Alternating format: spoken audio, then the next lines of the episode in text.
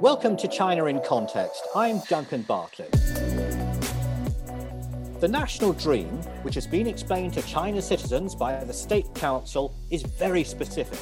By 2030, China will become a harmonious and creative society with impressive overall income levels. There's a clear aspiration to escape the so called middle income trap, a stage of economic development at which a country's wage levels stagnate. If that happens, it would prevent China from joining the ranks of the rich nations, even if its economy is the largest in the world, overtaking America in overall size. So, how far has China progressed towards achieving its dream? And what political compromises might be required in order to push the economy forward, raise everyone's income, and close the wealth gap between the very rich and the very poor? Well, I'm pleased to say that we're joined on the podcast today by Scott Rozelle from Stanford University. He's a renowned specialist on China, and among many other roles, he's the co director of the Stanford Center on China's Economy and Institutions. Scott, welcome to China in Context. Thank you, Duncan. It's a pleasure to be here. Let's start by looking at this issue of income. When you scroll through the Chinese social media feeds and you see images of people showing off their lives of luxury, wearing cool clothes and posing in stylish locations, it's actually very easy to lose sight of the fact that China remains a developing country. Where does it stand now in terms of average income?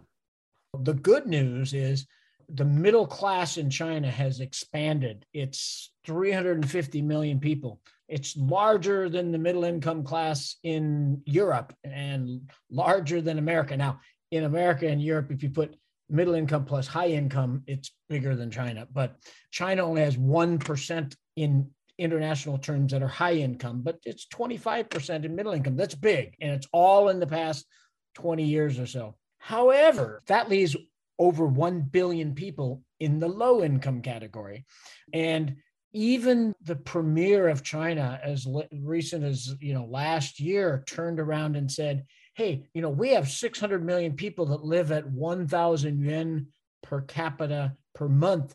Uh, that's about 12, 13 dollars a day. You know, so it's not in dire poverty, but these guys are in what we would consider in the UK or Europe or the US or in any other uh, high income country as as being poor. They aren't in poverty, but they're low income. And, and I think that the question is going to be how do you raise those people up? So they have not made it because that's going to be a big challenge. Well, I mentioned earlier that the anxiety within China is that income levels will stagnate. What could cause that to happen? Well, uh, you know, in my book, Invisible China, basically the argument is let's look at the countries over the past 50 or 60 years that have made it. They've gone from middle income to high income. There's a couple characteristics of the countries. They're they're the South Koreas, uh, Ireland, Israel, the territory of Taiwan, uh, Singapore, Hong Kong. There's very few of them. Okay, there's only 15 or 20 of them that's ever done this in the past 50 years. This is a really hard thing to do. The, the second thing is is it's getting harder because no country has done it in the past 20 years put against those countries is the, those in the middle income trap. So those are the countries that have been there for the last um, 60 years. And it's not that they're in like this peaceful equilibrium harmony. They grow, grow, grow, collapse, grow, grow, grow, stagnate. There's 60 70 80 90 100 countries it depends how you how you define middle income that are in that. There's many more countries that are in that. So what i like to do is to compare what are the differences between those economies those nations that made it that gra- i call them the graduates versus those economies that are stuck in this trap. And one really basic fundamental difference between the two is when they were middle income, the graduates, the South Koreas, the Taiwans, the South Irelands had human capital levels that were equal to the high income countries of the world, the OECD countries, the, the, the France's, Norway's, uh, uh, Canada's, and the US's, that they already had a labor force that I'm talking about their whole labor force from 18 to 65. They already had a highly educated labor force because the problem is is when you go from middle income to high income all the jobs change. The low wage low skill jobs leave there's still some left. You, you need a, small share of your your population do this. But most of the jobs become high skill high wage changing. You need to learn how to learn. And if your labor force doesn't have the human capital to take on those tasks you flounder you, you become a Mexico or a South Africa or a Turkey where, you know, that, that they've been in this middle income area for the last, you know, uh, 50 years. Um, China, compared to those other middle income countries, the Turkeys, the South Africas, Brazils, Argentinas, countries that have been in middle income for, for decades, it has the lowest human capital in the entire middle income world. And I just don't see how an economy like that can grow and thrive as it moves into high income. There's huge, huge challenges there. Well, given what you say about the quest for educational attainment, I can understand why so many Chinese people want to study at international universities, including Stanford, of course. And I can also see why this has become a political issue too. So the Vice Premier, Liu He, wrote an article in People's Daily recently and he mentioned some of the things you've just been talking about, Scott, about the very few number of countries which have leapt over the middle income trap, citing South Korea and Singapore and Asia as being important ones. But he went on to say that in order to become an advanced economy, China has to shift its growth model from a strategy driven by inputs to an approach driven by technological innovation. I'm wondering what he means by this idea of driven by inputs. Could you explain the jargon to us, please? When a country is poor, like China was 40 years ago, you have everybody living in the rural areas. You have a very, very poor capital base. And what happens is you can grow by taking these inputs like rural labor and moving them from a farm where the individual produced 20 bags of grain a year, and then you put him into an automobile factory where he's part of a process that produces, you know, uh, 15,000 automobiles a year. Same person, huge output growth. Okay. And that mobilizing those inputs. And then how about bringing in capital, the, the foreign direct investment from Southeast Asia, from East Asia, from, from the US and Europe, you know, came into China. It was capital that hadn't been there. They they came in and built the factories, and it stimulated this growth. And it grew and it grew and it grew and its capital base is very high now right? So even though china has the highest level of foreign direct investment in the world last year everybody else was affected by covid that contributed almost zero to its growth because a lot of investment over a gigantic capital base is zero. They aren't going to grow like that think about the US or Australia or the UK, we've grown for the past 50 years at one to two to 3% a year. How we grew is adopting new technologies and then having our capital markets reallocate assets across industries. Productivity rises through new technology. That's what China is going to have to grow on in the future. The question is do they have the capital markets to allocate capital across their industries?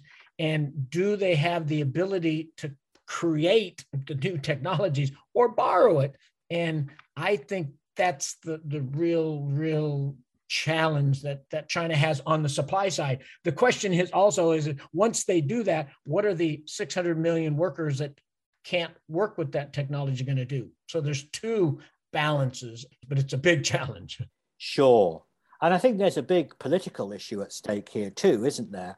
And it relates to the role of the state. Can you guide us through how you think China can tap the innovative potential of its private sector and at the same time hold on to this idea of running a centralized economy? I've always said, haven't we had a uh, 70 year experiment with centralized planning? And uh, it didn't go very well, right? And thank goodness when that experiment failed, we had Gorbachev in charge, right? Who who peacefully dismantled it. Is there a role for the state in running economies? Of course there is, right? I mean, that markets aren't perfect. But I think China is moving in a direction. Uh, w- whatever they're doing, the state is now way overstepping its bounds. They're taking on decisions that markets should be making. I don't think planners can make those decisions rationally and shut down the industries that are not performing and put more resources into the industries that are that are performing well. That's what markets do, right? China is crushing those markets. China property sector, the education sector, the high tech sector, where some of the most innovative, successful entrepreneurs in China have, have come out of are being attacked by the government. They're they're being suppressed, and they've either pushed them away or these companies have taken very low profiles and they don't want to expand anymore. So the government thinks that they're going to take over and run this. I think that's a really dangerous, dangerous strategy.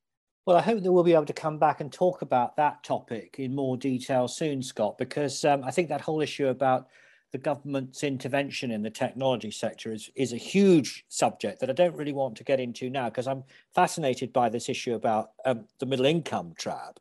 But some of the commentators here on China at SOAS say that China can't get over that gap unless the Chinese Communist Party is prepared to sacrifice some of its political control. It's a balancing act, obviously. What's your take on it? Well, it, I just talked about that. They need to sacrifice political control, let the markets do more. They also need to get involved, but in different sectors than what they're in now. China's going very, very fast, but it's one of the most unequal growth patterns in the world. I mean, their Gini ratio of inequality is among the highest in the world. It hasn't been a problem in the past because everybody was growing. Um, I, have got a colleague at Harvard named Marty Whyte. He's professor emeritus, and he would track inequality in China over the last 30 years. And he'd go to everybody in this distribution, but especially to the poor, and he'd say, do you guys know that it's really unequal in China? And everybody would say, Yeah, yeah, we know it's really unequal in China. And then he'd say, Does that bother you? And to the person that he talked to says, I'm so much better off than I was 10 years ago. And I'm so much better off than my parents were at this time of their life. And I think I'm going to be better off 10 years from now than I am now. And that's kept China together. That's the China dream, right? That however, what we see now is as the economy moves up, the, the nature of the jobs change, is the human capital of the whole bottom sect of, of this labor force. They're all rural, or most of them are, are you know rural. Is they see wages stagnating. They see wages falling. They they start to worry about having a job in the future. You know manufacturing jobs are now falling in china. Construction jobs have topped out. And the only jobs left are in this labor intensive informal service sector right? Uh, Li Keqiang, the premier of China, called it the farmer's market economy, where everybody brings their peaches to the farmer markets and sell them. Or it's the, I call it the informal gig economy, right? Where, you know, you ride your bike around delivering DoorDash with Chinese characteristics, but you don't belong to a unit. You aren't really protected by labor laws. You don't have access to social services. And once that starts building up, and if the economy slows anymore, what are those 100, 200 million uneducated rural people going to do? I mean, they're going to sit around and, and just go with it. If, if they see their future getting worse and worse, some of them are going to suck it up and just do as well as they can, but others are going to start taking it out on society. China is the creator of triad economies, of, of gangs, of, of organized crime. You can easily see that coming back. So I think the state, go back to your question, I think what the state needs to do is start reallocating resources from high speed rails to every county and going to the moon to human capital, human capital, human capital, from early childhood development to public schooling to health. And then adult training programs with lots of subsidies to subsidize the lives of them as they're being retrained. This takes the state. The, the market's not going to do that. So they need to get out of some things and they need to get into others. Scott, thank you. We've covered a lot of ground there in a short space of time. And I think you've really reminded us of how diverse China's economy is, with different regions and different sectors developing at very different speeds. That was Scott Rozelle from Stanford University in California. This podcast is made by the SOAS China Institute, part of the University of London. And there are details of our courses and events on our web pages, soas.ac.uk. But for now, that's all from us here on the China in Context podcast team.